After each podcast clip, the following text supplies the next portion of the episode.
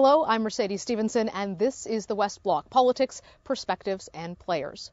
Political debates generally don't do a lot to change voter intentions. At least that's what the polls tell us. Unless a candidate makes a serious mistake or outshines all of their opponents on stage.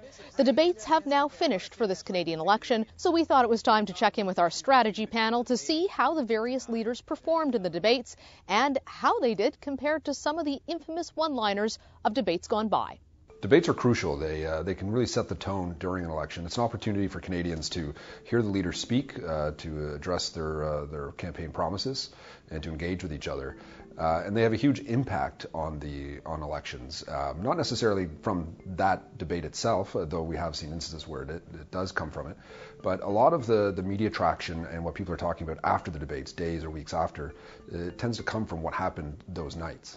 Well, I think it's the moment when uh, more, when people really tune into the election. Um, a lot of uh, people, I think, uh, you know, when we're in the bubble, we think everybody's talking about politics all the time. But many voters, um, as they're coming up to the date when they actually have to cast their ballot, look around for sources of information. And one of the best ways to get information is during the debates. There's two ways to approach a debate. One is the exchanges between the leader and people look for those um, knockout punches, the zingers, the things like that. So so, uh, and then the other thing that we often happens is debates are an opportunity to look right into the camera and say, this is what I'm going to do. And this contrasts what the other fellow is going to do or the other candidate's going to do. So, uh, in, in, in the first instance, one of the big, uh, and, and, usually those things, um, usually those things tell a story about what the campaign is about or what the campaign wants us to think it's about.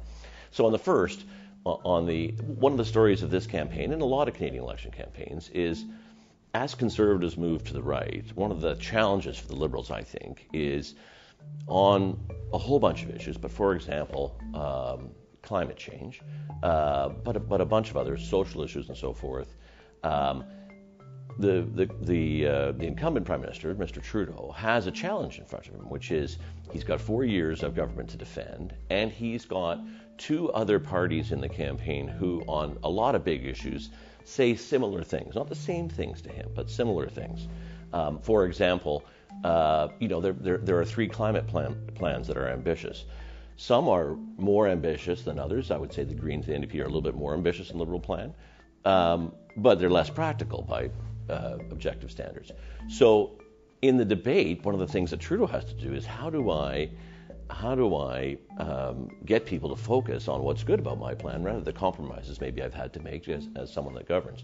So the moment that stands out for me in that narrative is when Mr. Trudeau turned to Mr. Bernier, not a serious competitor of his, not somebody that is really um, he's uh, you know having to worry about in, in, the battle to be prime minister and says to Mr. Bernier, Mr. That Bernier, your role 6%, on this stage tonight seems 6%. to be to say publicly what Mr. Scheer thinks privately. No. That's Trudeau trying to get his message through to the public, kind of almost indirectly via response to Mr. Bernier, of the real challenge in front of him, which is, you know, look, there's three parties up here with a, with a, that are progressive with a plan for climate change, uh, but really my battle here you know, for your vote is between Mr. me and Mr. Scheer. And so that was a shrewd moment that not only was it probably a good moment for Mr. Trudeau, but it actually tells the story of the election campaign. Well, I think it's when Mr. Scheer called the Prime Minister a fraud. Mr. Trudeau, you are a phony and you are a fraud and you do not deserve to govern this country. I think that really stood out uh, to a lot of Canadians and it really puts all in perspective. The SNC Lavalin, the, the blackface. Uh, we look at Mr. Trudeau, who was supposed to be sunny ways four years ago, has completely uh, abandoned who he was then. And I, I think that's uh, resonating with a lot of Canadians. There were some significant moments. Uh, uh, for instance, when Jagmeet Singh was talking about the climate climate change. One at a time, Mr. But life is getting more expensive. Mr. Singh and then Mr. Van. I want to say this yes. directly to Canadians.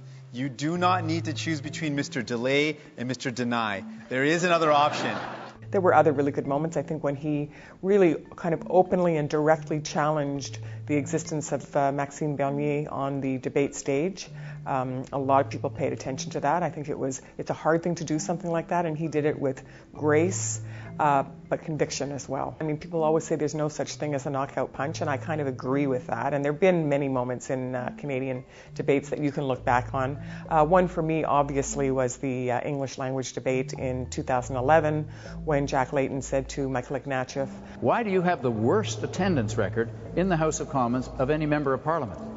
If you want to be Prime Minister, you better learn how to be a, member of Parliament first. You know, most Canadians, if they don't show up for work, they don't get a promotion. The night of the debate, it wasn't the commentary, but it sank in and people really paid attention to that, and it, it had an impact on votes. There's been some great examples of uh, debates changing the trajectory of campaigns and uh, provinces and, and, countries because of it. Uh, thinking back to 1984, uh, when the, uh, the Liberal Prime Minister, uh, John Turner, uh, when he inherited the government, there were a number of appointments on the table from the previous Prime Minister, Pierre Trudeau, that uh, Turner put put forth. He put them through. There was hundreds of them. These are patronage appointments. These are buddies of Pierre Trudeau, people who may not have deserved the roles that they were getting. Uh, so at the debate, the Conservative leader, Brian Mulroney, brought it up, uh, and John Turner made the big mistake of saying he didn't have an option. And uh, Mulroney pivoted and, with his great voice and great ability to enunciate, said, You had an option, sir. You had an option, sir. You could have said, I am not going to do it. This is wrong for Canada. And I am not going to ask Canadians to pay the price. You had an option, sir, to say no. And you chose to say yes I... to the old attitudes and the old stories of the Liberal Party. That, sir, if I may say respectfully, that is not good enough for Canadians. From that, um, Mulroney ended up winning the largest majority in the history of Canadian politics. And that debate, that turning point, was a big part of it. Four years later, the exact reverse happens. Now Mulroney's been in government for four years, and he's uh, negotiated a free trade agreement, which was hugely controversial. Uh, Mr. Turner, uh, in, the, in, exchange about whether or not the free trade agreement was the right agreement for Canada, turns on Mr. Mulroney. I think the issues happen to be so important for the future of Canada I happen to believe that you've sold us out. Once Don't a country you my yields its anyone else's. Once a country yields its its energy. We have not Once done a country yields its agriculture. Wrong Once again. a country opens itself up to a subsidy war with the United States Wrong on again. terms of definition, then the political ability you... of this country to sustain the influence of the United States to remain as an Mr. independent nation, that Mr. is lost Turner, forever, Mr. and that's Turner, the issue of this election. Mr. Turner, Turner shoots up in the polls immediately and is looks to be on the way to forming majority government. And this is the last thing I would say about debates, which is you can turn around a bad performance in a debate. So Mulroney is now losing the election that he was winning, and he's losing it on the issue of free trade because of Turner's performance.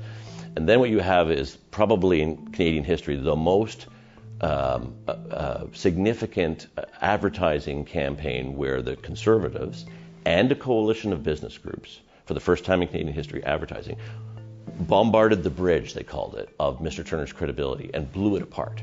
Um, uh, you know, there was obviously things there that they could work with and turned it back around again so that by the time election day came, they had enough time and enough ammunition and enough money uh, to buy advertising to, to, to turn that Turner advantage uh, around and win a majority government. You know, we've seen, for instance, um, uh, debates that have had, you know, millions and millions of eyeballs, uh, and uh, uh, it's when the leaders have to really kind of present their best selves, uh, try and um, reassure their own voters that are already with them um, that they continue to share those values, and then they have to reach out and try and increase their voter pool.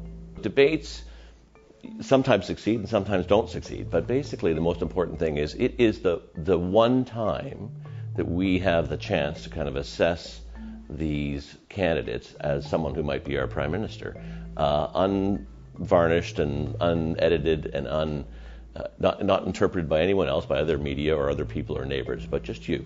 Uh, so they're very very important from a from a democracy perspective.